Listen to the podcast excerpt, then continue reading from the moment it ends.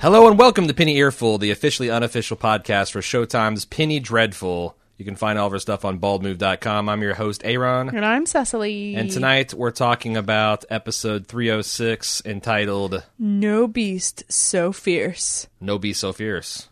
Who's the beast? And why why so fierce? I actually did not catch in the episode when they said this line. Did I don't think they did. You usually do. Maybe they Well, I mean there's two options. Number 1, uh Dracula, since he is the the beast of the field or whatever to There's a lot of beasts the beast so of fierce. Revelation. And there's also uh, you know, Ethan, although he didn't really beast up. Everyone's a beast. Uh, yeah. Um, so, Ethan, Hecate, Justine, uh, Lily, Frankenstein. That's true. Jean Claire, There's a lot of beasts. his son. He's not a beast. He's the whatever the opposite of a beast No, is. tuberculosis is the real beast here. uh, yeah, it's its nickname, the Beast. That's how they got TB. It's not a short form of tuberculosis. It's the Beast, the Beast that stalks men's lungs. Uh, so yeah, we've got this, uh, and it's Penny Dreadful. And what did you think of this episode? Uh, I thought it was great. I was you were texting me before I had watched the show as you were out of town, telling me that there was a hot sex scene coming up. Mm-hmm. I was a little bit let down Well, because when you tell me it's hot sex, I imagine three people banging on a an, on a bed covered in blood or something like that. But this is fully clothed Drac- Dr. Acula and Vanessa sex, yeah. which was good. It I wasn't bad. I think honestly, um, Eva Green's cleavage clouded by judgment. And there's a couple of interesting uh, themes to this episode. Okay, Um, obviously, girl power being the first. right. We have a new uh, challenger approaching, Mm. Miss. Uh, I'll get there when I find the name in my notes. Okay. And um, submission or resisting submission being another one that I noticed. What are your thoughts on this episode? I thought it was good. It's amazing how much adding a little bit of Eva, or I'm sorry, a little bit of Vanessa to the proceedings improves the episode. And uh, um, but on the other hand, I felt like Hecate and Rusk were so summarily dispatched that I'm actually spinning some kind of tinfoil theory about maybe Rusk isn't actually dead. And I have nothing to hang that hat on except for the fact that he was kind of built up as this character and really went nowhere. And boom, you're dead. Boom, Yeah. you're dead. You've gotten two, three seasons of uh, of building up to some sort of ultimate showdown, and that's all you get. I think he was a, a season two edition, though. I don't think. I think it was the Pinkerton boys and the other detectives who were hunting him in season one. okay. I could be wrong, but I That's I don't true. know. I just this I just it it seemed pretty uh, abrupt. But then again, there is precedent. I mean, that's how they disposed of Prometheus. That's how they disposed of Van Helsing. What? No, Prometheus was an epic end. Sure. We spent some serious time building up this character. I was in love with Proteus by the time he was killed. Right. And it wasn't just being shot and then you're done. He was torn in half Sure. by the next story arc. Right. So And I think th- it seems like they had to kill Vel- Van Helsing because if they'd kept the vampire expert around, the, the cat would have been like he would have been too useful this season, right? If he was if he was Right. if he was part of the posse from the jump, you know, he would have sniffed out Dracula right away. does Malcolm have any literary comparison? Uh, I don't know. Is he supposed to be like an Alan Tremaine mashup? I don't know. But Isn't I'm wondering if we made, like- I'm, I'm not even sure if I got that name right, but he's the in the League of Extraordinary Gentlemen. He's played by Sean Connery in the movie. Yeah. Maybe it's Allan Quatermain. I don't know. Um, but he's like just a stock English adventurer type character, Okay. like a male Lara Croft. I mean, would it be too OP if we had Van Helsing, Malcolm being kind of the Van Helsing Sure. character all along? Yeah. Yeah. Then it would have been too easy to find Mina and dispatch her. So let's just get right into it. All right, let's do it. Um, the first thing I just want to get out of the way is John Clare going back to see his son. Yeah. who I presume the mother wife is off at work at the factory somewhere. the mother wife. and he is there alone. He goes to him and gives him water. He speaks of him being an angel until he wakes up and sees his wrecked face. Right. Wrecked with a T. Right. Um, I don't know. Like I was high on Rory Kinnear a couple episodes ago when he had that epic, um, you know, bottle episode with Vanessa. But eh, as soon as he's back in the monster get up, I'm off him again. Um, I did like when he was with his son. I mean, there's something about his performance where it's like very limiting. Like something about the just everyman version of that character and the way his voice was eh, reserved and kind of still mousy, but without the kind of breathy. I don't know, over dramatized, like quivery. He's like, oh, his voice is always quavering quality that drives me crazy. I did like when he had the scene with his son that the closer he got to his son and the light that was like from that candle, the more human his like you know that the, the unnatural pallor and and the color palette they usually rinse this thing through to make him look like he's a corpse Yeah. started to fade and I thought that he almost looked human when he got right up with the son. Right. And I even wonder if they pumped the brakes a bit on the black lipstick that they put him in that really makes him look like something right out of the crow. Um, but I like that that suggests that the closer he got to the son, like the more he felt of his humanity, but then his son comes to, takes a look at him. And I the first time I watched it, I'm like, man, this kid laying it on a bit thick. But then I thought if I was 11, 12 year old boy and I'm alone and my mother leaves me alone all the time and I'm on death's door and I open my eyes and my dead father, horrible scarred face and his greasy black hair looking like a zombie is hovering over my bed, I bet that would be terrifying. On top of the fact that he's probably already having fever dreams. Sure. So he's probably dreamt and was currently maybe dreaming of his father as an angel before he saw that. So yeah, that's uh that's not something you deal with easily. Yeah, this is a rare occasion where the second time I watched it, it, it everything sold better or read better. Oh really? Yeah, no, because like I, I was really kind of like, oh man, they're just doing this so that this fucking guy will be even more tortured. Um, I don't know. You think he can save his son? No, I think his son's gonna be dead the next time he comes back, and he's gonna blame himself and think that his the sight of him killed him. No, he'll blame Frankenstein. Right. Uh, I yeah yeah I I, I don't know. Um, I hope not because I kind of really want somehow this guy to get redemption and and join Team Vanessa because I just don't like him as a villain.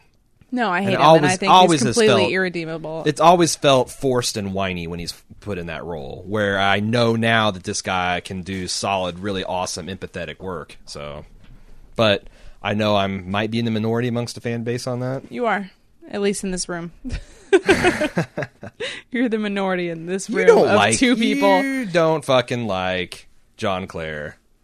You That's what I just said. okay, but I'm saying the minority as far as I know that it seems like a lot of the fan base enjoys his performance and enjoys the pathos of his. Uh, at least on Reddit, I, I feel like on the Bald Move forums, everyone's kind of like a lot of the people are on our side as far as not enjoying that character so much. But Good. Good. Um, so let's move on to Ethan's storyline. Rusk and the constable show up, and they have come to arrest Ethan, presumably also his father. Uh, in the name of the Queen and the that's the President best of the United British States. accent I've ever heard. Yeah, and that's exactly he's just straight up Cockney in this. Uh huh. Straight Uh, up Cockney. Cockney. Uh, it's late. I've had a long week. Uh, I've ha- I've had an No improbable amount of whiskey. So Cockney. they go to dinner and Malcolm is still trying to talk some sense. He's trying to be the voice of reason in all situations. Trying to talk some sense into Jared and saying, "Listen, you can't talk to him this way because you're going to regret it when he's dead or well, I guess that's the only time you can face regret is when someone else is dead." Sure. And he talks Ethan into or he tries to force Ethan into doing the Lord's prayer, so he does a twisted up devilly version. I just assumed this was like a satanic version of the Lord's Prayer. Yeah. So I just kind of re- you know researched and basic see like, uh, but no, I guess this is an invention of the show because I could not find reference to this particular set of you know Lord's Prayer remix uh, anywhere. Like in the Banshee, or like in Banshee recently, we saw that they did the Lord's Prayer. They just said it exactly how it was, only backwards. Yes, Where they also did a that- I- remix. now that is the official kind of Satanist prayer. The and, and Oh, you- really? if you Google like you know Satan Satanist Lord prayer or devil worshippers Lord prayer, it is essentially it's it's the Lord's prayer spoken backwards, which gives it a creepy kind of you know Pink Floyd reversed and played at half speed kind of effect Mm-hmm. to it. But uh, I don't know. I thought it was interesting. And I also liked how they kind of put. Jer- you know his dad up against it, where he was, you know, enough, stop it, blah, and, and Ethan just kind of drew strength from it. What did you mean by for a few hours? What do you think that, that they meant by, rather, not you, uh, by the a few hours more when he says, you know, thine is the glory and Because they plan on taking their revenge that night. Well, I wondered if that was like. I mean, that's the thing. I was operating this theory that this is an official prayer, and like maybe that's uh, what you say, like only for a few hours more to the to like the God. Like, what do mm-hmm. we say to the God of Christianity? Nope, I think she's just more. talking some cold smack throughout the Okay. evening All right. until she's super dead. Okay. The constable is staring daggers at Jared the whole time, and he says, "Before this night is through, we're Oh, gonna work this thing- out." And he kills him Do you right in the neck. was even speaking about God in this instance, or was because he says our Father, and he was looking right at Jared. Do you think he was actually speaking more to his father then? I don't think so. I think he was just speaking of the devil Well, To his I don't know father. because the thing is, is he didn't because I- actually. I don't think he ever fully committed. Well, that's what my thought. He never really fell completely to the dark side, and he certainly didn't do the whole, you know, I give myself to thee, Lucifer, as he killed his father because he didn't even kill his father. I am your animal. That never happened. It does. It does seem like he made a face turn at the very end, and he's now off the spiritual hook. He's no longer hellbound. right. Well, I don't know if he's hellbound or not, but I don't know. Kaetenay had a vision, so it's not too late. yeah. Got plenty of episodes left. Uh, Rusk inquires about how they conjured the snakes, and that just uh, kind of opens up the floodgates for us to get into the supernatural. So Jared asks what they mean, and Ethan shows them. So Hecate reveals her true form. I Sure. assume it's her true form, like Mystique. Well, I was waiting At for the her when she died to turn back into the lovely version of Hecate, and nope. So I think that that is what she really looks like, and she has to glamour herself or use some kind of witchcraft to assume a more pleasing form. Right. And the hint was dropped earlier at dinner that it's really brazen to give all of your guests knives, and they all employ them at this time. Mm-hmm. They all take cue from uh, the witch turning into her witch self to kill their captors. Yep. Kaetenay is alive. Are you surprised? No, I figured he would be alive. There's, there's I didn't say more this to his story. last episode, but they annoyingly showed him in the preview. It's so terrible. I knew it was coming. It's. I mean, I mean, like I said, it's kind of a half-ass cliffhanger. But if you're going to do it, don't fucking spoil it in the preview that begins immediately after the credit sequence. Let me ask you something. How and why? I think how? he's. I think he's too mean to die, uh, as Sir Malcolm surmised. He just needed to take a nap to sl- like a honey badger to sleep off that snake venom. I. I don't know. uh, yeah, pretty much. Pretty much. He, he Kate takes. and a badger don't he- care. He, he takes what he wants. Yeah. Um, Kaetenay I don't know what he was doing with the horses. Maybe he's getting them all lined up so they can make a quick escape. Whatever. I think But he's addicted to rustling horses. He can't. He can't uh, help himself. He's got. He has to steal a horse. He sees a horse. Got to steal a horse. It's the three. He's like gone in sixty seconds. The horse version. It's Yeah. a thrill. Jared makes a getaway here, and Ethan, the expert marksman, is unable to hit his target less than five feet away with multiple shots. Hecate gets shot and killed. Uh, Rusk dies, and uh, they go to a shootout in the chapel. What did you think about this scene? I guess it's pretty cool. Um, I don't because I don't know. I it, honestly, a lot of this storyline feels a little bit rushed, and I I noticed that both in the forums and on Reddit, people uh, the, this show creator and the head writer, his name is John Logan? Yeah. So I guess there's been a he was not credited with the writing of the episode. It was just all Ethan all the time, and he had dual credit with the uh, uh, the same guy from the previous episode. People are wondering whether this American storyline he farmed out to someone else because it feels substantially less well thought out and connected than the other stuff does. Because again, I thought that Rusk and Hecate's deaths were kind of rushed. Um, I thought that Ethan went from tears in his eyes and he he's like hearing all this information about what Kaetenay did to his family. Um, you know, and like very moved by it and, and angry about it to just kind of matter of factly saying, "Oh yes, he assaulted this chapel before." Kind of played. I, I I don't know. Was that played for like gallows humor? Something about it rubbed me wrong. Like I, I didn't feel like I don't these think were. I think so. I think he was saying that you owe me. I Mm-hmm. know what you've done. Mm-hmm. I think that we need to get this thing done. Right. I hate my real father slightly more than I hate you. I, there's just something about the emotional undercurrent of this scene that's not right, and I'm not sure if it's poor writing or the fact that Josh Hartnett can't completely carry it. I don't know. But the only one that I feel like I'm that I, I actually bought Jared and Sir Malcolm and Kaetenay, but Hecate and uh, Ethan I thought were a little muddled. Especially Hecate. I still don't understand exactly what she was hoping to accomplish in the story. I mean, I understand what she's she's trying to turn him and usher in uh, a new world of night creatures, but what what do you think of the theory that this was kind of farmed out to a not a ghost writer, but a, a different writer, and it just not up to snuff for the rest of the show? I don't know. Whatever gets us back to London the quickest. I don't really give a shit. Okay. We wrapped up this, the father storyline. We got rid of the witch. We're now on to bigger and better things. What is the? I mean, I guess where He, she got him there, and he doesn't have to take her home. So there you go. I'm perfectly okay with it. Ethan stops short of being able to kill his father. He gets down to it and realizes that he is not a man who has devoted himself to Satan and doesn't have it in him to kill his family. The good family that's already killed, uh, much less the terrible person that is his father. So Malcolm does it for him. What did you think about Malcolm stepping up and doing that?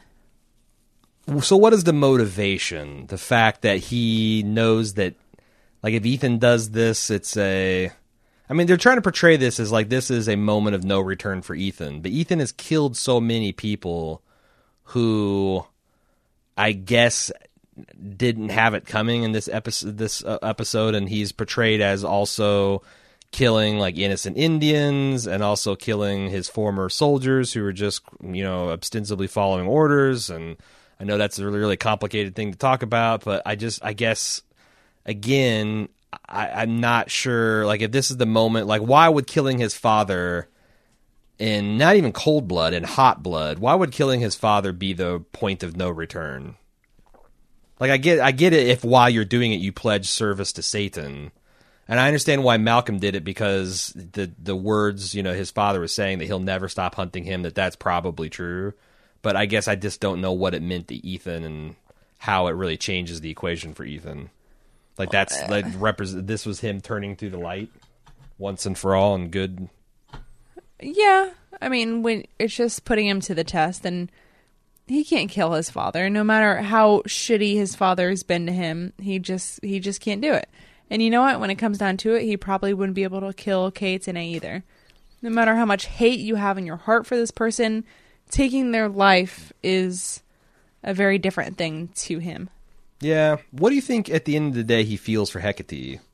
Because there also wasn't very much kind of emotion there either. not genuine emotion. I think that there was a a, a sort of bond that they made just of circumstances. Just the bond of she- banging because that's I feel like Well, I mean, she got him out of a tough spot. And isn't- she guess- helped him get to a place. that would be a She summoned some snakes, failed to summon some water, but I guess he forgave her for that. he summoned the snake. I feel like that. I feel like isn't that kind of like a Satanist thing? I guess it's like very hedonistic, and it's not. You know, and pardon me if there's any Satanists in the audience, but it's more more based on kind of like those carnal, physical things, and not so much about you know higher minded concepts. I guess so. Maybe there wasn't any real love there. It was just like a uh, like a dark side attraction. Mm-hmm. Do you think that in the end analysis, Hecate is good, evil, complicated? What? No, she's super evil. I think she's a bullshit artist. Okay, so you never you don't because it seems like that was a pretty radical theory that not very many people shared. Eh, well, wouldn't be the first time or the last. Gotta leave it all out on the called field. me a radical. all right, well, I just again I don't know what I'm supposed to feel about her death. Okay. Or you don't know what you're supposed to. What do you feel? Nothing really. I guess relief that now. Uh, you know that that Ethan can go back and save Vanessa, and they can not bone another season, and keep this will they won't they thing going. Yes. Can't wait. Uh, so anything else about Ethan that you want to talk about? hmm, not really. Okay. Let's get Curious to see how they end up get him back to London now, or is Kate going to be like going forward a major character? Is he going to get Simbinied? Is I mean, what what's what what's his status? And you know, in the final analysis, Ethan left Vanessa to to you know make sure that he wasn't a danger to her. What has changed in that calculus? It's going to be like, oh, we need to go back to London and connect with her. There's got to be some kind of story engine that does that, and I'm not seeing it. I think that it's just time to go home for Yeah. everyone. They've, I know, but, they've like- all had an adventure, and uh, Like I, I don't feel they framed like if they framed it like you know Han Solo and Empire Strikes Back. Hey, I got a bounty on my Oh, head. I got to take care of this thing, and then I can come back. But well, that's that's just kind of what I do. Um, I, I, I that would make sense. Like if he said, "Look, my father's never going to stop. I'm endangering this whole operation. I've got to go reckon with him." Fine, but the way they portrayed it is, I'm horrified by the things I'm capable of, and I'm a danger to you, and I need to get far away from everyone that I care about before I kill anyone else. And I don't know what how he's turned a page on that. I don't know. Maybe he has a spirit quest with Kaetenay, and they fix it. I don't know. right, maybe Kaetenay tells him what he saw in the visions, and they go home to fix it. But, but it also seems like the main objective, which is stop Ethan before the world turns to evil, that's kind of been done. Yeah. No, No. no. In the vision, Ethan is clearly in uh, a a tool of Dracula. Okay. So I don't think we've even gotten there yet. I guess that's true. We've kind of dealt with maybe the devil's play for him, but you know the the witches were not allied with Dracula; they're allied with the devil. So, all right, that makes sense. So on to Doctor Acula. We first see him providing a body on a meat hook to his vampire clan before offering it to Renfield after he's gotten all the information out of him he can about Malcolm and Ethan. Literally, and- the fat, juicy things. I, th- thought, you know, yeah, and you guys- he finds out that she knows his name. the guy's a little thick. I don't know if I call him fat. No, he's fat. Vanessa goes to visit Mr. Lyle and finds that he's leaving for Cairo to be amongst people who have similar interests and are a little bit more accepting of his alternative lifestyle. What a di- what a different uh, difference a hundred years makes because now they're like stoning stoning fools to death in the Middle East for being gay. Right. They were like the shining light of the gay world back in the turn of. I don't know how historical that is, but uh, Nah. Uh, I thought so. A lot of people on the internet and some people in the forums are suggesting that this is foreshadowing next season, which is going to deal with Egyptology and mummies, which I kind of buy because you know Imhotep is very much the historical character is very much tied to the mummy of the silver screen, at least. Like that's the whole Boris Karloff version of the mummy. That is the uh, Fraser, Brendan Fraser version of the mummy. That is Dwayne the Rock Johnson's version of the Scorpion King. I mean, those that's that's Yeah. the character we're talking about. Dwayne Cindy the Rock Lyle Johnson is going to be in the fourth season. You heard it here first. uh, but I feel like that's there's no way they're going to shelve Lyle for the hell of it. He's a great character. I think he's there to serve a beach, the the, the, the plant a beachhead for season four. Okay. Uh, so, but he does provide her a contact for his similar expertise before he heads off on his jaunt. Uh, next. Oh, scene- the other thing I wanted to because also um, we know that she has some kind of ties to an Egyptian demon, like that's been established in previous seasons too. So they, Has it? you know, that would be throwing a third hat like into the ring because there's yet an you know that's part of the mummy legend very similar to Dracula that he's got some kind of immortal love that he he can't get over and he has to come back for. So there's like a I don't that's not a love triangle. You're talking about a love rectangle at this point. Quadrangle. Quadrangle, right? So I don't know what to make of that, but I feel like that's a lock that we're going to be heading to Egypt at least part of the season. I love rhombus. Love rhombus, sure. So we go to the local fencing club and we get a new character, Miss Catriona Hartdegen, Mm-hmm. who is a badass leather wearing fencing queen. Yep. Uh, and she, I, I missed the word for it, but she studies death.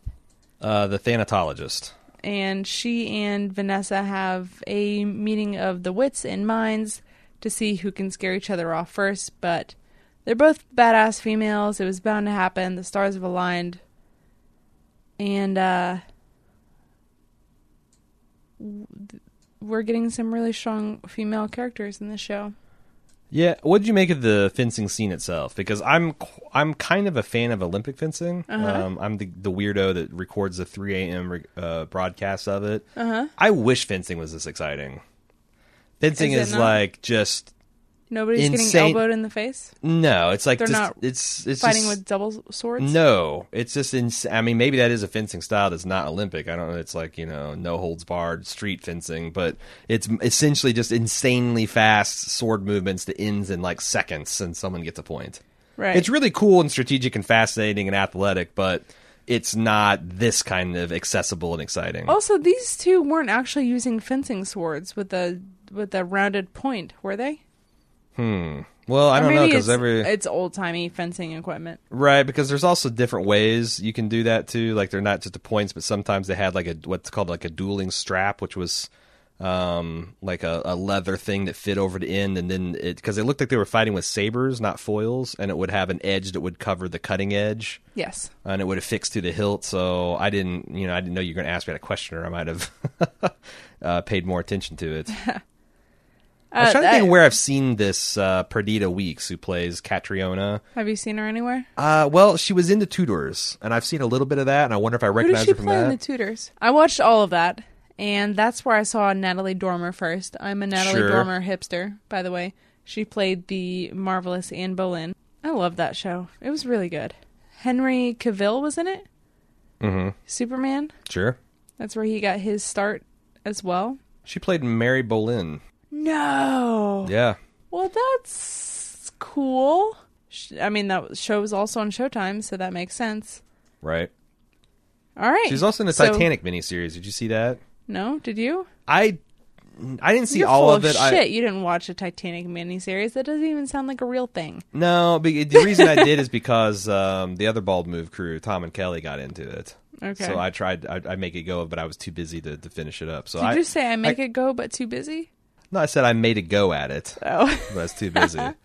So they go and have drinks together, and I wrote down really quick notes, but she drops a lot of information on us, a lot of stuff that if you are a popular culture fan or a general Dracula fan, you mostly already know. yeah, I feel like that he was of the Dracul origins. The Dracula literally means dragon. sure.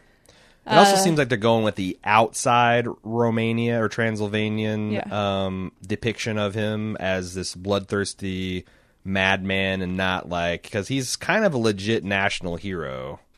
If you are from the region that he was the protector of, I mean, that's what Bram Stoker told me. Yeah, but I'm saying That- like that's it, it's Vlad not the a very Impaler? Is that the same yes, story? yes, Vlad Tepes, but it's not it's not very flattering. It's not a very flattering depiction. It's not going with the national hero like complicated guy. I imagine that I wonder if Dracula himself is going to try to supply that other side.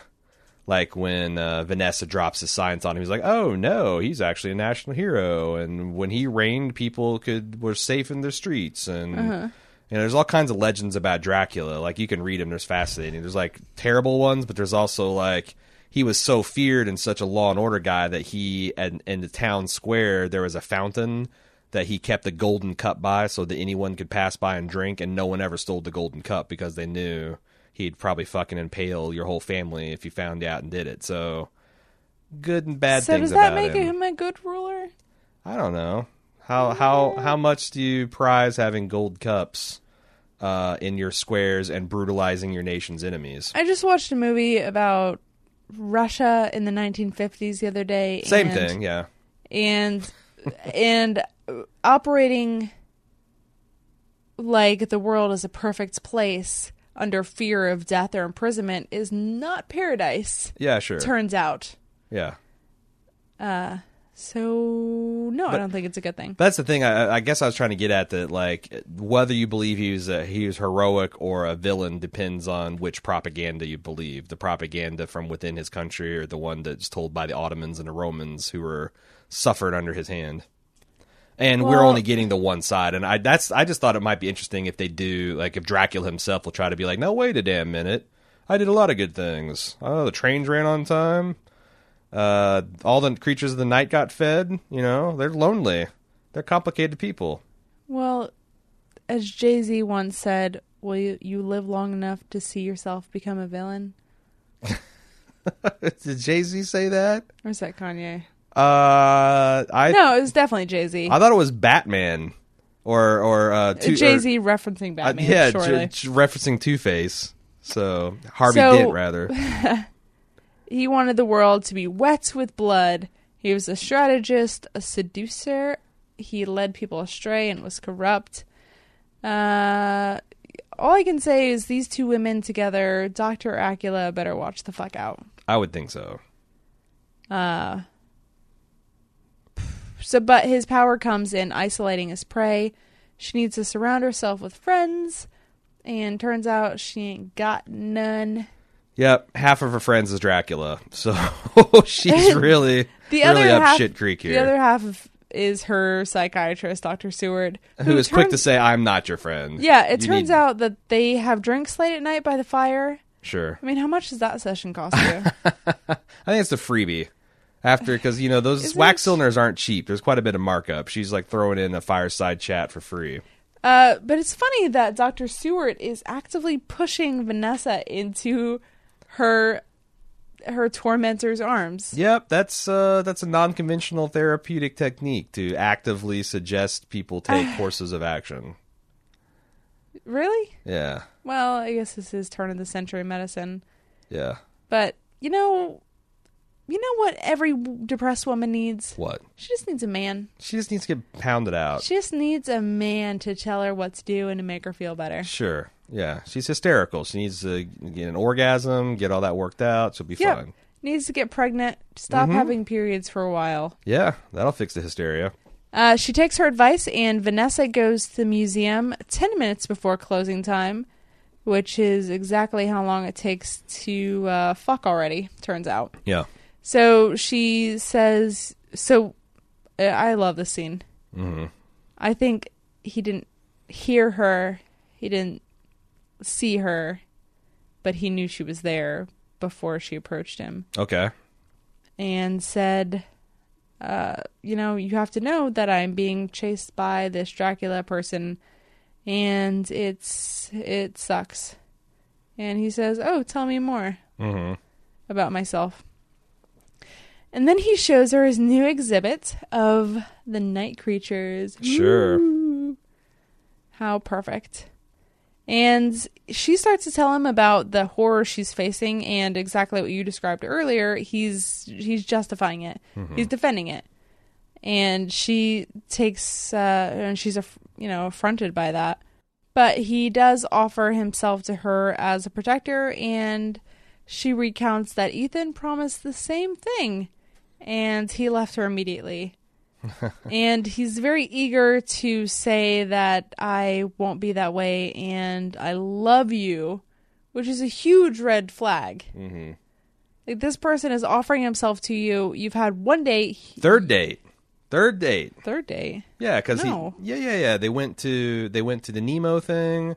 Then he took her to what was that one where they had coffee afterwards, right? It was the same. No, I thought no, that was a different. And so then, the second date, I oh, guess, Oh, it's the Hall the Hall of Mirrors. Mirrors, where Right. they had coffee afterward. and then he yeah the coffee was where they well no she then broke up Okay, with so him second, after the third, fourth, still not okay to just say I love you. Sure, yeah, yeah. I was gonna make a fuck on the third date, maybe say I love you on the third date. Red flag. I Yeah. was trying to get to that joke, but oh, sorry to ruin it now. for you. That's all right. A huge red flag. But uh fucking on the third date, that's fine. Yeah, this is the fourth date, so you're definitely covered there. Um I thought it's funny because she says everyone who I get involved with is a catastrophe. It's like, well, you know, Vanessa, let's look at your life, look at your choices. If the people you choose to fuck are A, your best friend's fiance, B, a half human, half wolf uh, servant of God slash the devil, and C, a creepy doctor who says he feels affinity for creatures of the night. or maybe, the devil in your best friend's father's skin. maybe that is it's it's not the fact that your vagina is the source of all evil it's just you're fucking bad men maybe maybe Like and much to my chagrin the one of those that she's not fucking is the actual wolf guy that i wanted to see her bone so and like a moth to the flame. So they do fuck on the floor of the night creatures, yep and s- that's always awkward She- when all the you know your your your dog's at the foot of the bed because this time they're just surrounded by oh surrounded yeah, by little beady eyes watching them right. Uh, so she cries because she's happy, and then he breaks up with her immediately. Like, how did she not see that coming? He just dumps her right there on the spot. So shame on you, Vanessa. wait a second what I'm, j- I'm making Oh. a joke about her trusting this person, and he Okay, because I, I'm like, I saw this show twice. Was I? And I know I was kind of taking notes by the end of the season, but like, what the fuck? I'm making yeah, I'm making a stupid joke okay, about how he said all the right things to get into her pants, Sure. and then as soon as he did, sure. Hey, Uh, you got someplace to be because the museum's closing in like ten, you know, one minute, one minute. yeah, prom's over. I gotta return this tux. Uh, that's all I've got on Vanessa and Doctor Acula this episode. Uh huh. Anything else? Any anything unresolved and on the table that you need to work out I don't think so. Everything was worked out on the floor satisfactory, satisfactorily? satisfactorily. Uh, so let's talk about the intermingling stories of Frankenstein and Lily, Let's. which is uh quite bizarre. So Jekyll, with which is Balthazar. so Jekyll and Hyde create a chloroform, a chloroform ether super type powerful. of thing. It's the Bill Cosby version. Yeah, it could take out an elephant. An elephant. Yes. Uh, so after this, um, Well, also I like how they're explicitly making this a date rape story now. Like it's kind of been subtext, but now it's like, and you knock her out and do what you want with her, old boy. are you Like, sure you want to do this? I'm Sure. game, but are you sure? Sure, sure. If you got caught, have your dad write the judge a letter and You talk- only get six months in jail. yeah, yeah, Jesus, and your full pretzel privileges privileges restored. Uh, yeah, pretzel I- privileges. Yeah, there was something about that was one of the things that he would be deprived of his favorite foods, or I don't know. It's just so fucking entitled, makes me sick. Uh, but yeah, no, they're just making that like that's just uh, the explicit part. Hilariously backfires, but we're not quite there yet. Right. So I'm gonna mix these two together because that's how they work. Yep. Women start filing in for murder class. I guess they've just been going to to all the prostitute areas. Justine has recruited the shit out of him. They're like knocking on us, like, "Hello, is this Madam Lily's school for whore the murdering?" pale lady. I needed the subtitles for that because I had no idea what they were Hey, lady, is this why we threw the the, the throat slitting John University? What I think strange about that is that that was a sign of being ext- of, of beauty back then. You know, today What? you see the oh, girls pale lady, going sure. to the tanning beds all the time. Back then, the paler you were, the more beautiful Yeah, you were. because you're you didn't. What are you going to spend time outside in the fields no, like you're, a fucking farmer? Right. No, you're Exactly. a lady. so I'm not sure what makes her so pale. Besides the fact that she's, She's like dead. a she's a dirty blonde. I mean, they haven't. Ma- But, I mean- they haven't dead makeup. I know, or made but her I up think like they that's do what John they're trying to suggest that she has an unnatural pallor to her. Okay. But you're right; they don't. That's not nearly Um, you Is know, since she's the pinnacle of uh, the pinnacle of Frankenstein technology, she's always looked a lot more lifelike than the others. Right. Like pros- like most prostitutes in Victorian England, she doesn't look like she's been crying for the last 3 hours. I just Right? yeah. I'm not sure why. I mean, is that a signifier of being a prostitute that you just have makeup running under your eyes? I think so. Yeah, just it's the type of crying that just you know. No Can I tell you a story about being me being mistaken for a prostitute once? Sure, I would love to hear the story I was at because you're such a lady. right. I was at a, a fucking believe it or not, it was a it was a Pokemon convention. It was the trading card game and video game. Oh yeah, whores ply their trade Right? nonstop at the Pokemon. It was the competition in Indianapolis, and I'm not kidding you. It's eight thirty in the morning. I haven't slept a wink that night because I was 19. I don't Right. know. Um, so I'm standing outside in the sunlight, just kind of getting some air from all the smelly nerds, hmm sure. and I'm aware uh, of the nerd funk. and there's a group of men walking by, and I'm I'm seeing a lot of people walking in because it's the the convention center. There's something else going on. So a group of like seven guys walk by, and I was at a point in my life where I was just kind of trying to talk to people, like you said you did once. Oh sure, yeah. I'm just talking to people and making friends, or just having human just- experiences just a- or a whatever. nice, open-hearted, not jaded person yet. Yeah. So I said, I said, what's going on today, guys? Mm-hmm. Which, in retrospect, maybe the verbiage wasn't great. Uh huh. But I'm wearing jeans, a baggy white t-shirt, a gray knit sweater with elbow patches. I've got my hair is a mess. Uh-huh. I, I look like shit. Okay. So these guys just laugh and walk by me, and I'm like, okay, I guess I'll just read the signs. Uh huh. One guy circles back Uh huh. and he comes up to me and he says, uh, I'd love to see you later. Yeah. And I was like, um, I think you're mistaking me for somebody else. Again, it's 8.30 in the morning. What prostitute is working the circuits? Wait, wait, wait. Why do you think he thought you were a prostitute? He might have just wanted. It okay. continues. Oh, okay. He says, I'm like, I, I start freaking out. I'm like, I, you have got the wrong person. Like, where is my, where are my friends? Someone come save me. Uh huh. And so he says, you know, I, I, I pay really well and, you know, I think you're so beautiful and I'd, I'd love to have some of your time tonight. And I said, you have got the wrong idea, Wow. buddy. This is not, this is Wow. not that.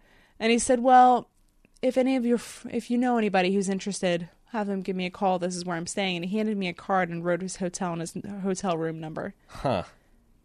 So that's the day I got mistaken for a prostitute at 8:30 in the morning by approximately eight gentlemen. Well, one time I'll have to tell you the story about how I was propositioned to be someone's John. All right. it's destiny us meeting together. anyway, Also, I fuck guess- this so podcast any- stuff. You want to make some real money? Let's put these. Let's put these two talents together. right.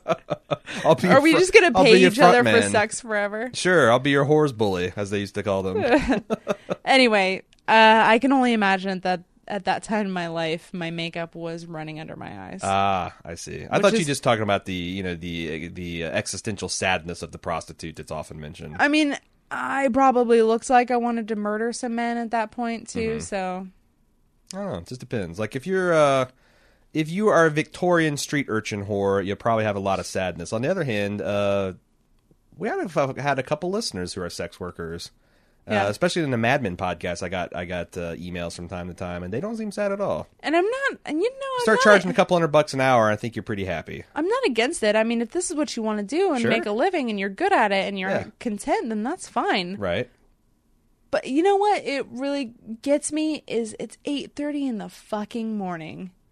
It was such a bizarre thing. Anyway, I actually did a little bit of image searching because I wanted to see if they've changed from Brona to Lily. Like if, if she's ex- more pale when she's in this form than other. her but, hair is blonder. Well, I mean, also Brona uh, or Lily or yeah, Brona was dying of tuberculosis, so she never had really a healthy pallor at any time. So, although I don't know, there's a couple of these in, a couple of these images where it does look like they're making her up to be a bit more pale uh, or complexion finer, I guess you'd say. Yeah. So yeah, pale lady. I like when she smirks or makes a kind of like frowny face because you can see her acne scars, You know, and it makes her seem more human.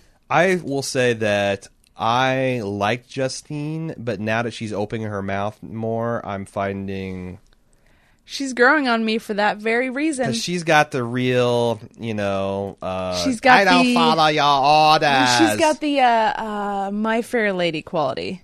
Huh. She's got the Dear Liza Hmm. type of uh, cockneyed thing. Coxney. You cockneyed. yeah. She's got cocks on her knees. That's what I'm trying to say. Well, Under the see, knees, that's, it's that's, a- it's a Victorian If you're you find yourself on your knees, you stab into the thigh and rip you out. fuck standing up or you fuck behind the knees. That's how you do it. Uh, cockneyed. I like her. I You not? I like her character, but I again, the more dialogue she has, the more I find it. Um, I don't know. She's a young girl, and she's got she's an uneducated one, but there's something kind of screeching about her, and that might just be uh, there might be a little bit of uh, chauvin, chau- chauvinism to that remark too. You know. Chauvinism. Yeah, it just seems like anytime like that's that's uh, a common accusation that when a woman is trying to appear strong or forceful, people say that she's like you know screeching or harsh voiced or whatever. But nobody like a guy starts bellowing, no one's like, oh my god, what the fuck is this? No, no, no. I think this is quite the opposite. I think that she's got, she's just got that high pitched voice. You know what it is? It's like I think she's just upstart. Like I'm, I'm kind of with Dorian. Like who the fuck are you? I, I want to take over the world with my equal, this immortal that I've kind of been looking for as a challenge and as a as a reason to being. And you are just a whore we picked up and saved, and now you think you are better than me. Like not, you don't want to just even be co-equals. You want to fuck. You want to like fuck with me. And I kind of feel like that's uh, in in it's you know his house that he's using their, their he's using for their base of operations and i just feel like uh, right. It was always a team effort, and now Justine is turning on him. And I, i don't like i don't like the dream team getting interrupted i don't feel like anything good can come of it right, she's off message sure right now. She's saying, I hate all men. right When the idea is just to hate the abusers. sure And Dorian definitely isn't that. yeah He's a take on all comers kind of she's guy. gone radical feminist she's gone radical feminist gone right right past uh you know health, healthy skepticism and and the hatred of abusing men to just all men are evil How do you define radical feminist? i don't know It seems um, awful similar to the term feminazi, which I take particular exception Well, I'm saying to. okay. I'll I'll define like I consider ra- you're a radical feminist if you uh, say all penis pen, penis and vagina sex is rape, which is a stance that some take. Uh, I think you're a radical feminist if you deny trans women a part in your movement. I consider myself a radical feminist because I'm so cool. just I'm, like, radical. radical. yeah, I got like the hang ten. Yeah. Well, I mean that that uh, that label's been taken. You might want to say you're wicked cool, wicked cool feminist. I'm a tubular feminist. All right. Well, if like I said, if you had to define it, I would say like when you start, your message starts to be less about equality and more about kind of Hate. non hate and nonsense. Yeah. That's Yeah. an exclusion. That that's where it goes wrong. right. Can But we- what what I know, I have a penis.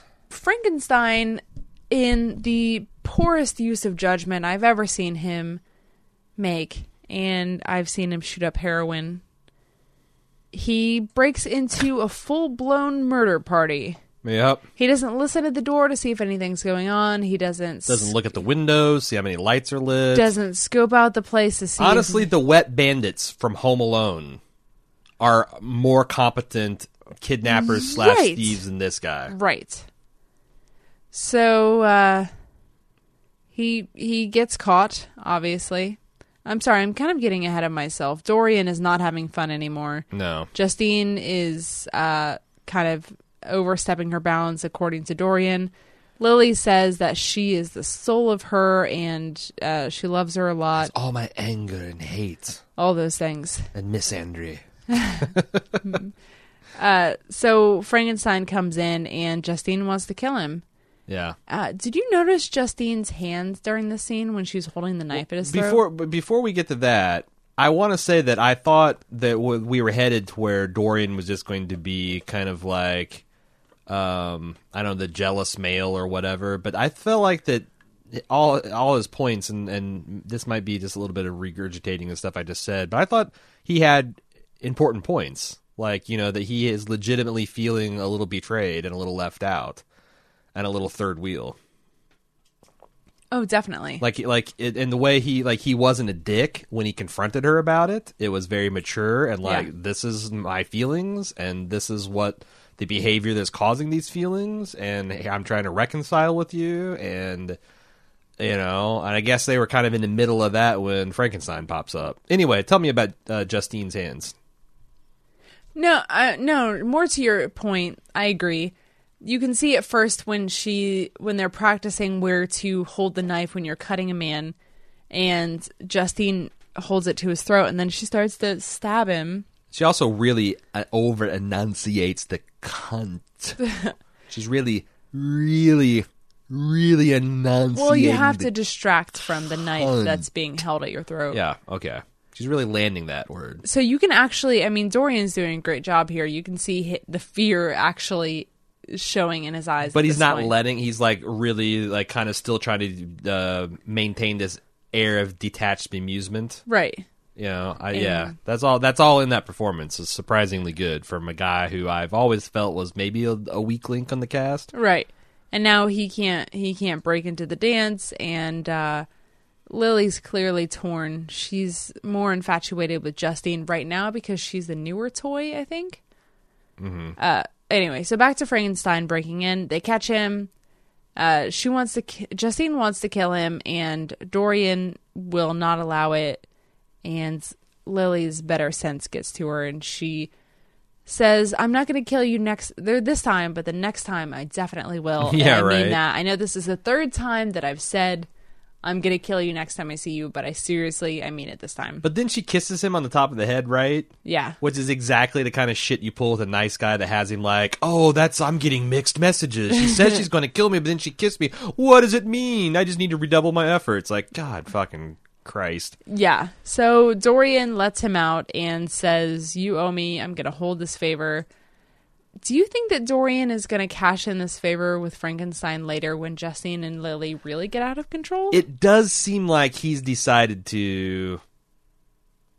Like he's entertaining the like he the way they framed him when he was talking about I can save you from your anger and your rage, which I thought you know what Lily is saying with about all this was all right on. Like you know I worked hard to become the person I am. I want my scars, and you're, you know, I want to make you as you were. And she's like, uh, that's not a kindness. I thought all that stuff was really good. But yeah, the way Dor, like you can see that Dorian's like, hey, maybe this is a a, a kind of a, a way to cheat to get to where I want, which is entirely within his character, Right. but it's kind of a swerve from the fairly nuanced, reasonable position they're having him take. Right. Uh okay, so I skipped over this, went back and then skipped over it again. Justine's hand at Frankenstein's throat. It was sh- it was shaking it was just vibrating so quickly that you could barely tell. Really? Unless you focused in on it, her hand was just vibrating so quickly. Do you think it's because she's holding that there? She was the actress is trying to express anger. Do you think she was nervous? Do you think? I think all of well, I think the actress was expressing anger meth? and barely controlled uh self-control for lack of a better term. Okay. Uh I I thought it was really incredible. I mean, maybe the actress just couldn't hold her hand still, but it worked well for the scene. Okay, I've got I've got some feedback. Are you interested in Awesome. that? I like feedback. Okay. Uh, the first one is from Kelly G, our loyal emailer. She says, Whenever, and just so you know, I edited. Everyone had some great points and great things to say this this this episode. I edited a lot of these things down because although everything had great everyone had great things to say, I can't read it all because I just it's just it's just too much. You guys are too good. So Kelly G says, whenever we can talk about Penny Dreadful, uh, this episode was kind of nuts. I felt like the entire Ethan plot line was wrapped up pretty neatly, and I'm left scratching my head as to what this crazy ride was for. Hecate died pretty easily after all the posturing and pronouncements. Ethan is seemingly not evil as he didn't kill his father. There is a loose end in K but at least Ethan is down to two fathers. Just two. I did enjoy watching what I am calling the Last Supper since it was the final meal for many characters. That's I wish I had the apt. guts to reverse the Lord's Prayer the next time one of my relatives relatives tells me you are in the prayer seat. I can just see shit. the reactions now. It was an awesome dinner seat. It's Scene. been. I think it's funny because If someone tells me I'm in the prayer seat, I'm going to tell them to fuck off. yeah. Well, it's weird because I used to I like. even be um, clever about it. I don't know. I've said my, my fair share of prayers, I but it's, it's been it's been a good long while since someone's asked me to. But yeah, it'd be it'd be funny to be able to just rip that off. Although I don't know, like it's funny know. to joke about, but I I don't There's a- like to There's a fun joke. I don't like to deliberately insult people's beliefs passively, sure, by you know uh, blasphemy and uh, s- s- There's a stuff f- like that, yeah, vulgarity. but Yeah, there's a fun joke my family plays where they say, "Well, should we say grace?" And then one person says grace, and everyone starts eating. I always like the uh, rub a dub dub. Thanks for the grub. Yay, God. Uh, wasn't that like Kirstie Alley, Tim Allen movie? It might be. It was. I just know that was that was my smart ass cousin's uh, go to. Uh-huh. So Kelly continues. Poor Dorian Gray is in way over his head. It finally dawned on him that these women do not distinguish between him and all the other Johns who did them wrong. And honestly, he isn't very different, is he? As Justine said, he did pay women to degrade themselves, and he did accuse Victor's attempted kidnapping. Oh, I'm sorry. Excuse Victor's attempted kidnapping by excusing it as love. Ick. You can see the light bulb going off as Dorian escorts Victor away.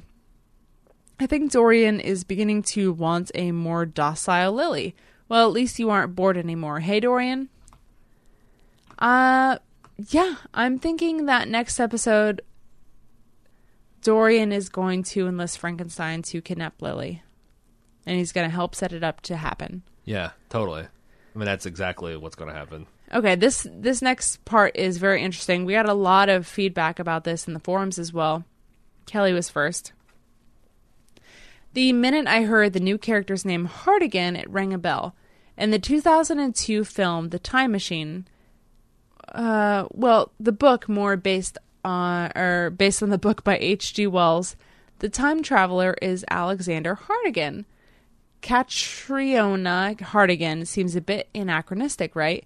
It would be kind of cool to have a time traveler as part of the Vanessa squad. I love the instant chemistry those two had, and Catriona can kick some ass, it seems. Also, Man, you're really burying the lead by going with the Thanaton. right.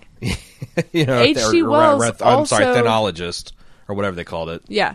H- Thanatologist. Finally, third try, third time's a charm. Third time's the charm. Jesus Christ, stop talking.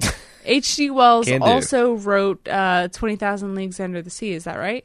Uh, that was Jules Verne. Well, shit. Someone in the forums made a reference to it, all those things tied together, and I missed it. Because I trusted Kelly, god damn it. That's all right. It have I? It's you know won't be the I still first or trust you, last Kelly. time. You didn't actually say those things, I did. and she finishes by saying, Not sure what is happening with Vanessa, but she did have sex with the devil before in the guise of Sir Malcolm, so I don't think it's game over, but it isn't good. It isn't good. No. on to our forum feedback, which is where I get most of these things from. Glazebrook Girl says, I was sad to see Lyle go. I love that man. I wanted to see um Aaron does a really good impersonation of Dr. Lyle. Do you want to try it out? no, I was trying to do it when we were having dinner today, and I just I I I don't got it. I don't got it. don't don't don't got it. Not even gonna try. You're far too glittery. No, see, I can't do No. it. You're far too glittery, glittery. All right, next week I'll have Far down too pat. glittery for an old man like me. no, Next I can't season see. I, I, I throw I throw a little bit of like Transylvanian French in there, and it goes all pear shaped. Yeah. Um, heaven for a fin. Yeah, see, now, But then I just what's- went. I just went Irish. Ah, heaven, heaven for a fin. Now to Sean Connery. Uh, personally, I give our expedition one chance in three of finding a young male Egyptian to meet my needs. I yeah, I mean, Alright. that's not great. But if I told you to do Transylvanian French, you couldn't do that well. Uh, if you told me no, no, I have to s- try to do the Mr. Lyle accent, and I back into Transylvanian French. Okay, so she conti- or You should hear my Donald Duck; it's hilarious. What's your Donald Duck? You know what my fucking Donald Duck is. Well, you baited me, so now I'm taking the bait. I think it. would I'd, I'd wait until we get our compressor or our gate limiter because I'm pretty sure I'll blow people's speakers if I try it. no, I don't want to wait. Nope, can't. It's not gonna happen.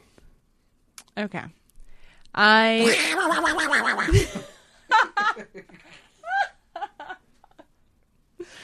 Pretty good. Uh say this is the room of the night creatures in Donald Duck. What we want to say? This is the room of the night creatures. It's terrible. No, it's so It's good. It's terrible. No, it's so good. No, it's terrible. No, it's great. Get out of here. It's my favorite. Get the fuck out. Oh shit. God, my phone just died of fear of laughter. Okay. I wanted oh Glazebrook girl continues. I wanted to see him reunite with Ethan this season. That is Lyle. Since we're so far off topic. They were just the best. Let's cross our fingers for Lyle next season in Dusty Egypt. Mm. Dusty? I'm Yeah, disappointed in you. Sandy. But for that, we need a renewal notice for Penny Dreadful, which I don't think has been given yet. Come on, Showtime. Yeah, but John, he's on the ball. He's Yeah. like, uh, you know, I'm, I'm, I'm going to assume since this is a kind of a critical darling, and Yeah. and uh, uh, you know, it's not like Showtime's got a bazillion hits that uh, he's going to assume he's going to get renewed, Yeah. and uh, he's going to try out Dusty Old Egypt. Although, I, to be fair, I guess Dusty would accurately describe the interior of a tomb. Because it's not like people dust. I mean, you think all the servants that the pharaoh was buried with, they could at least keep the place presentable. I mean, why It's would so you be buried with him if you can't do? You have nowadays. one job. okay. Literally, I, I ritually strangled you and threw you in this tomb for one thing. One thing. I come back and my tomb's dusty as fuck. My dates are turned to ash. My honey's crystallized. What the hell? So next feedback is from Rennie. And they say, I feel like Lily's empowering movement is starting to go overboard. And Dorian likely feels the same way, which is why we wanted or I'm sorry, why he wanted to save Victor and and will call upon him when needed. We kind of covered that. I love Catriona. She's such an instantly likable character. I can't wait to see more of her. However, when she told Vanessa to avoid isolation, I expected she would go and seek out Victor, or maybe even Dorian. Uh, last season, when she went off to the Cutwife's house with Ethan, she gave her only location to Victor. She trusted him more than Malcolm or Lyle, and now it seems like she's forgotten him entirely. This doesn't sit right with me. I like Dr. Seward, but she's not Vanessa's only friend by any means. What do you think about the fact that Vanessa has forsaken Victor? That's a good point. I'll f- follow it up with why hasn't Vanessa tried to reach out to John Clare? Or even mentioned him as fact that he's the orderly. Like I kind of thought that. I mean, I think the last thing she knows, he was on a boat to Alaska or something. does she know that he did that? She knows that he's gone. Hmm. Or she's probably still volunteering at the soup kitchen and he's not occupying that bunk anymore. I don't know. I guess I'd like some on-screen confirmation that she's made the connection because it seems like she would have. Do you really want to waste time on that or can we just assume that they're all smart Well, she was sitting there talking to the therapist, and I don't know. Like I, I mean, I think because here's the thing. Like I'm never sure until I get that confirmation. Is I'm never sure if they're trying to pull a "I didn't recognize you with your pasty white face and your scars" kind of thing. You know, right. like television sometimes puts glasses on people and they're a different character and oh this guy's wearing a beard he's a different character like it's it's within the cinematic wheelhouse to pull some shit like that so i just like to find i'd like to i'd like to know for sure what's going on And finally, Dr. Sweet. I know I've said this before, but I can't get enough of him. I thought his bat analogy was very fitting, and he was neither praising nor victimizing himself. The chemistry between him and Vanessa is amazing. At this point, if he takes her as his bride, they bring on the apocalypse and then fuck on a pile of corpses. I'd watch the hell out of that. Sure. Like, yeah. At, at what point do we stop rooting for them to be on God's side and just be like, bring on the night creatures, bring on the night creatures and the wolf sex? I, I was ready since season one. Okay. Um, uh, next feedbacker, Aspie with a library card. So I got the chance to rewatch this episode. The first thing I noticed was Catriona's name, which could easily be shortened to Cat. Vanessa has her wolf, and now she has her cat. I also really love. I, I mean, to be fair, let me stop for a second. Cats will do nothing but forsake you immediately when they get the chance. Sure. They are the devil's spawn And themselves. sometimes they don't even have a, a legit chance. They just fucking do it. Right, right, right. Cats are the worst. Uh, Vanessa has her wolf, and now she has her cat. I also really loved Catriona's outfit. It was very modern looking in comparison to Vanessa's dress. We can have a woman who prefers her Victorian dresses and one who wears pants despite the stigma at this time, another woman who smiles ruefully at the memory of killing her husband with a cleaver, and one who tears up at the thought of the men she's lost in her life. I don't know that Lily was tearing up about the men who she's lost. I think it was more about the men who have abused her in her life. Um. Anyway, they continue. I've loved everything with Sir Malcolm this episode. Very well done. He definitely thinks of Ethan as his son and desperately wants to save him like he couldn't with his biological son. Him shooting Ethan's father reminded me of when the two met for the first time and Jared Talbot said, It's like looking in the mirror. There was definitely a catharsis for Malcolm in shooting Jared. He was killing that part of himself as well. But ultimately, he was doing it for Ethan because it needed to be done and Ethan could not do it. I still cannot quite get my head around Ethan's relationship with Hecate. Ethan has always been a rather fatalistic character, which is only thinly veiled by his charming demeanor. And when he turned himself in last season, he was, he was expecting to be hung, not extradited. So I can understand why he would fall to the dark side. But I just don't get why he needed Hecate along for the ride. I guess simply to make the desert scenes more interesting. But that relationship certainly didn't have much depth or layers to it as all the others, and I'm frankly glad Hecate is gone. And Hecate wearing what must have been Ethan's mother's white dress was a bit too Oedipal for me.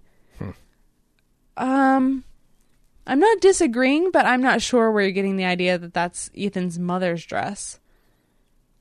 I get, well, I guess there's no other women who occupied the house. It would be his sister's dress, if anything. I I get the Uh, idea. His sister that, was a, a child. hmm, Was I a guess child when she was killed. I guess I always got the idea that she'd be more matronly than that, but I don't know. because this isn't like ancient history, this is just What do you mean years ago. matronly? I don't know. I see. It's just a flowery white dress. No, what I'm saying is that the Hecate is very petite, and I imagine. I mean, this is just me judging, but I guess I see Jared uh, Talbot's got to be married to a big fat lady. No, I'm not saying big fat lady, but a woman who's passed three chi- children through her hips. You know, like I feel like that's you're never going to get the Hecate body back after that. She's extremely fucking petite. There are women like that for some reason. That's that's a fair point. But that's a fair point. I mean, there's no other way they could have come up with a white dress in that such short notice. I also feel like if that was a canon, that Jared would have said something about it. I mean, he did. He did say you, You look look, lovely." exceptionally beautiful, But today. he'd be like, exceptionally radiant. but something what I'm like saying, that. he would he would make a comment about that being Ethan's mother's dress or something like. I I feel like they would. Okay, so I mean, the dress isn't important, but where it came from is an interesting thing to talk about. Yeah, I'm just giving my opinion. I mean, it's not like it's a it's a quick ride into town real quick just to grab a dress, Well, you know, if you want to entertain women, uh, which sure. I don't think they're doing much. she or he they continue in season 2 episode 3. Joan Clayton asks Vanessa to descri- to describe what evil could be, and Vanessa says something along the lines of a dark lover approaching, terrifying yet irresistible, a part of you but not. Sure sounds a lot like Dr. Acula. All right, that's all the feedback we got. Uh, sorry we're out late this week. I had uh, some family business to attend to. Uh, we'll be back next week with the next episode, and we'll see you then.